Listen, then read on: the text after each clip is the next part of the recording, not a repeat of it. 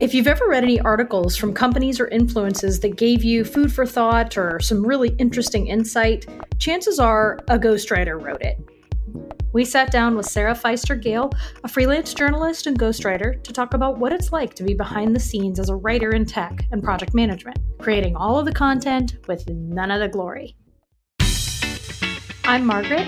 And I'm Alexa, and you're listening to Not Your CEO's Insights Every episode, you'll get fresh perspectives on topics in tech, project management, and everything in between. Hi, Sarah. Thank you so much for joining us. Welcome. Thank you for having me. One of the things I wanted to get us started with was just asking about what is ghostwriting? Why would someone contact a perfect stranger to represent their company and write articles for them? Well, usually I'm not a perfect stranger. A lot of times the people I work for have read my work or I've done other writing for them. Um, usually they come to me because they have a lot of big ideas and either they don't have the time, the talent, or the confidence to write it themselves. Lots of people can write badly, but very few people write well enough to publish in their name or feel confident in the way that they write to put it out there like that. So that's where I come in. So, when you say people have read your work, technically, if you're ghostwriting, how do you maintain your portfolio or how do people actually, I guess, see that you wrote it? Sure. Well, I do a lot of byline work as well. I've been a journalist for about 20 years. So my name and my byline is all over the web. And I have written for a lot of different industries. So when I first started ghostwriting, um, typically it would come from that. Either uh, someone would read something I had written, or perhaps an organization hired me to write for their magazine and then suggested maybe I start doing white papers, or they had an opportunity for one of their experts to write a bylined article in a trade magazine and asked if I could write it for them. And it sort of built from there. Awesome. So you mentioned you've written for a couple of different industries. So where did your career start? Has it evolved over time into what industries are most in demand of ghostwriters? It has. Uh, my career has been very weird um, in terms of the topics that I cover. I'm very good at writing about things that I have no business writing about. I'm really good at getting experts to explain things to me and then translating what can sometimes be very technical or complicated into engaging conversational content. So, I have written a lot about the training industry and education. I've written a lot about workforce technology, um, pharma, clean rooms, nanotech, urban infrastructure. I write a lot about project management. So, it's really it's just evolved. I don't really even know how, but if you need something written, chances are I can write about it. By far what has been your favorite industry to cover or write about? And then how do you prepare to you know get into that role where you know say you haven't wrote about that industry before or know nothing about it? How do you prepare yourself to write on that subject? Well i really like writing about project management and training um, because they're not verticals, right? So if I'm writing about project management, I might write about IT projects one day and bridge projects the next day and wind farms the next day. So it allows me to develop a lot of expertise across a lot of industries through that thread of project management. So that's kind of how it evolved. Do you freelance or do you still have a nine to five? What does your day look like? uh, I am 100% freelance. I work full time for myself. I probably have five to 10 clients at any given time and fairly evenly split between bylined work and ghostwriting work. So I'll spend a lot of my time writing articles for magazines on trends in some of the, the industries that we just talked about. Um, and I'll spend the rest of my time ghostwriting for executive, experts, really anybody who, who wants a blog or a white paper or a bylined article. So, I'm not saying that your experience is going to be the experience of every freelancer, but I think freelance is one of those things that uh, intrigues a lot of people. With, you know, do you get up early? Do you work first thing in the morning and then take the rest of the day off? Like, what does your day typically look like? Um, well, I am very deadline driven. I get a little uh, hyper anxious about it, which is super useful in my line of work. I get up about 6:30 every morning and once my youngest is off to school, I start writing. So I'm usually working by 7.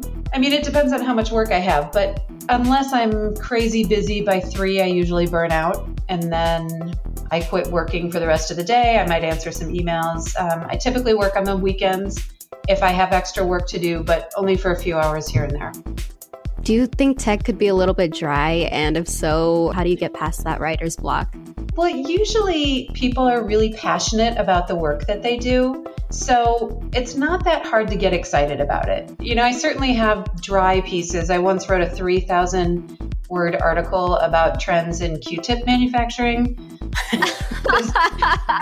still the hardest thing I've ever written. Um, but no, I mean, if I talk to to a project manager who's building a bridge, they're so excited about the innovations that they're implementing. Um, you know, or an IT guy who's building an app. It can be boring stuff, but when you listen to what they're excited about and you try to replicate their voice, whether I'm quoting them in an article or whether I'm speaking for them in a blog, as long as you can tap into that passion, it's usually pretty interesting.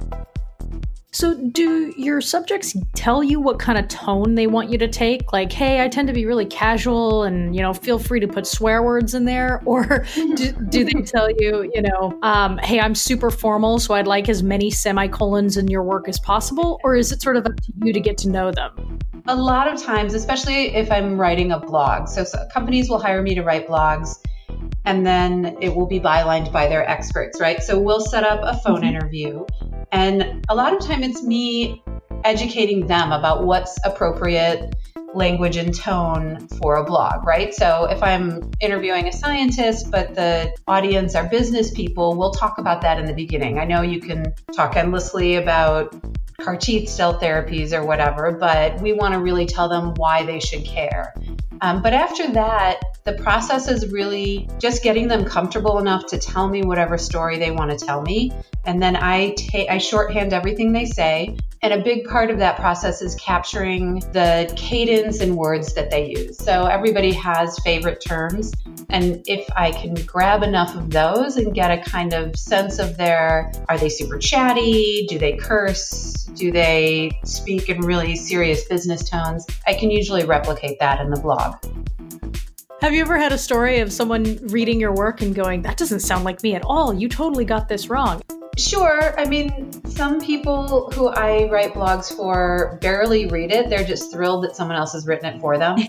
Um, and they're so excited to have it done. And then others will nitpick their way through it. And I occasionally will have four rounds of edits on a blog. And ultimately, wow. I say to the author, your name's going on this. So if you want to change every word, change every word. My goal is to make this as easy for you as possible to get your words in print. So I don't take it personally.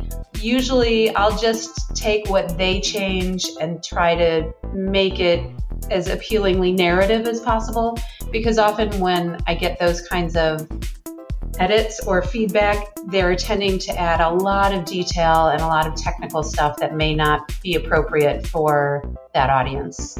That was kind of what I was thinking about that uh, you're doing your best to make it as approachable as possible. And they'll say, but wait a minute, you left out this best part about the term that no one's going to understand but me. exactly, exactly. And I get that. I also get that a lot from tech people. They get very excited about the technology, and I try to focus them on the problem they're solving with that technology. Usually it works, but sometimes they just pull me back. It's a balance. I love that. See, that would be an approach that I would really appreciate reading. Do you think that most ghostwriters struggle with that exact balance, or is that one of the differentiators you bring to the table that you really do want to help elevate their writing to be approachable? You know, I, I honestly don't talk to that many ghostwriters, so I'm sure everybody has their own approach. Um, I work from home. I like sitting alone in my house and writing all day, so I don't network a lot with other writers, but it's certainly the goal, right? To replicate a person's voice. I mean, they're hiring me to be the voice of that person, not to be my own voice and attach their name to it. I think I have been successful at it, which is why I get a lot of ghostwriting jobs. It, I imagine, can be difficult for some writers to let go of their own voice. I think that can be hard with journalism or with ghostwriting. You want to introduce yourself into the story, and that's not really the point. So there isn't a, a networking group called Ghostwriters Anonymous? there, there, are actually a lot of journalism networking groups and meetups and ample opportunities for me to go out and interact with other writers. I just, I like to spend as many days as possible without wearing shoes as I can. So. oh, I love it. So I wanted to know what for you would you say is the most difficult part about ghostwriting? Um, you know, it's become so commonplace in my day. I don't find it to be that difficult overall. I think the challenge can sometimes be people get roped into these calls. So I as I said, I typically will interview an executive or an expert on some corporate team and then write the blog in their voice. And a lot of times they will have gotten dragged into this process with no warning or understanding of what's going on. And then I just start peppering them with questions. So it can take a while for us to find the thread. Um, it can take a while for me to find a hook in the story that they're trying to tell. Sometimes they get very salesy. Um, a lot of times it can be hard for for executives to stop trying to pitch the company or the product and really just tell me a story because the goal is always to establish them as thought leaders um, and to create something that adds value for the reader. So I guess that's it. Just steering them in the right direction and making them understand what the goal is so they can tell the right story. I think that kind of answers the question like, how would ghostwriting help a business achieve their business goals, um, especially within the tech space? Well, again, I think it depends on the ghostwriter and who's managing the project. Um, I find that a lot of times, if marketing or PR agencies are in charge, they can tend to get a lot more markety. They feel obligated to have a pitch woven into the story.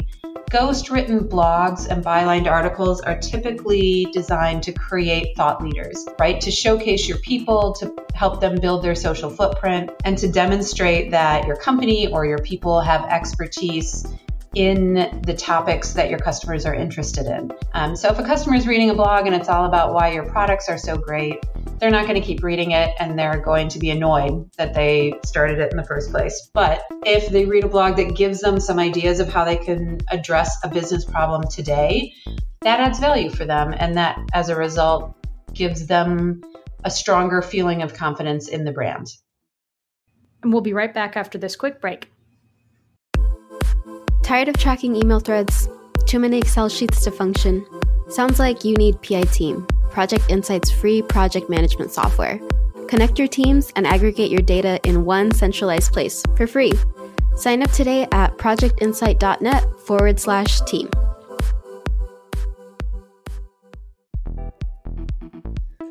Do you think of yourself as a journalist, or where do you fall ghostwriters versus pieces that you yeah that you'd send to a, an article a magazine or a newspaper on your own. So uh, i think of myself as both. I as i said i spend probably half my time doing bylined work and half of it doing ghostwriting or related non-bylined work. And i'm at a point in my career where i have enough bylined work that it speaks for itself. Have you written your own book yet I have written two novels that I'm proud of, one novel that I'm not proud of, but neither of them were published, much to my dismay.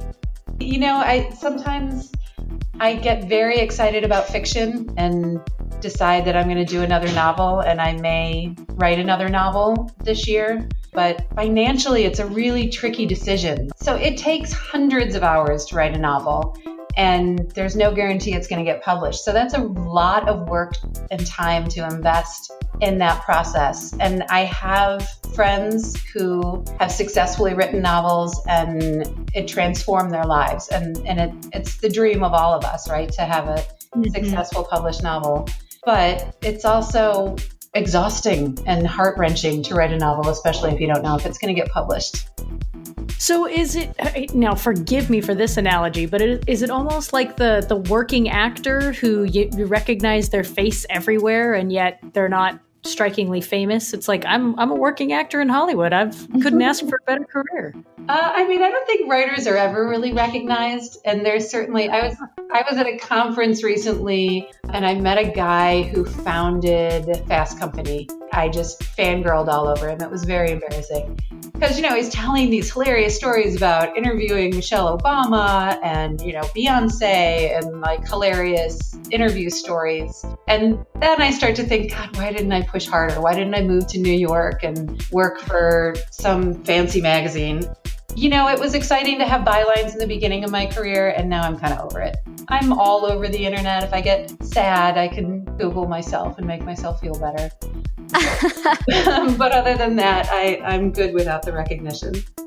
So actually that does bring me to the thought about, you know, some people if they knew how prevalent ghostwriting was might feel, I don't know, bamboozled that there's a bit of a, a unethical side of, well, I thought the CEO really was this eloquent. So what's your thought on people who think it's it's not exactly upfront? It sort of seems naive to think that all these executives are sitting down every afternoon to write a thoughtful blog, but they're not my words. It's not my ideas that I'm writing, it's theirs.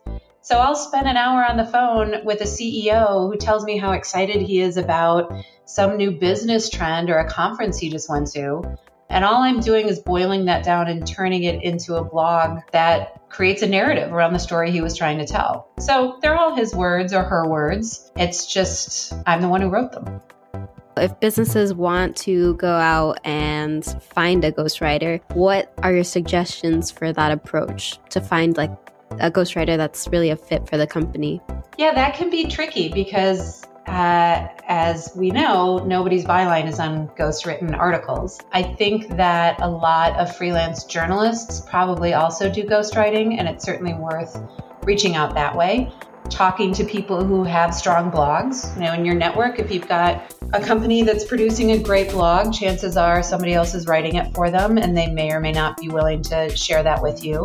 You can also look on Contently or LinkedIn or some of the other content or networking platforms for writers those are places that you can find people and then try them out. Let let a writer do a few pieces for you, and if their style fits with your needs, then do some more.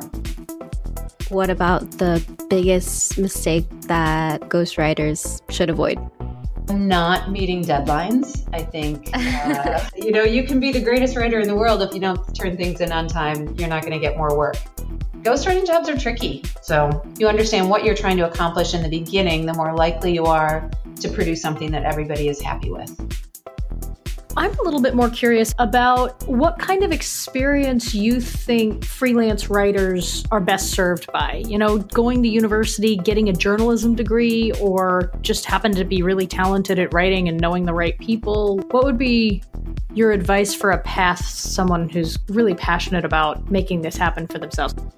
It's really hard to get started in any kind of freelance writing. And I'd say the best thing you can do is take what you've written, if you've written anything, an article or a blog or even your own stuff, and find publications or companies that will think it's relevant to what they do. As I was saying before, a good writer can probably write about anything, but editors and people who hire writers want people who've already written about this very specific topic. So, as I did in the beginning, you know, taking a training article and getting a job at Clean Rooms Magazine and then going to Small Times and then I got a job at a food safety magazine because I wrote about food management in a clean room and and you know, it evolved from there because I took every piece I wrote and thought about who else would think that this was relevant to what they do. That's a better way to find journalism jobs than ghostwriting jobs. Another good piece of advice is making sure all of those keywords are in your LinkedIn profile. If you combine writer with that topic, people are more likely to find you. God, when I started writing about blockchain, people started coming out of the woodworks that never would have contacted me before.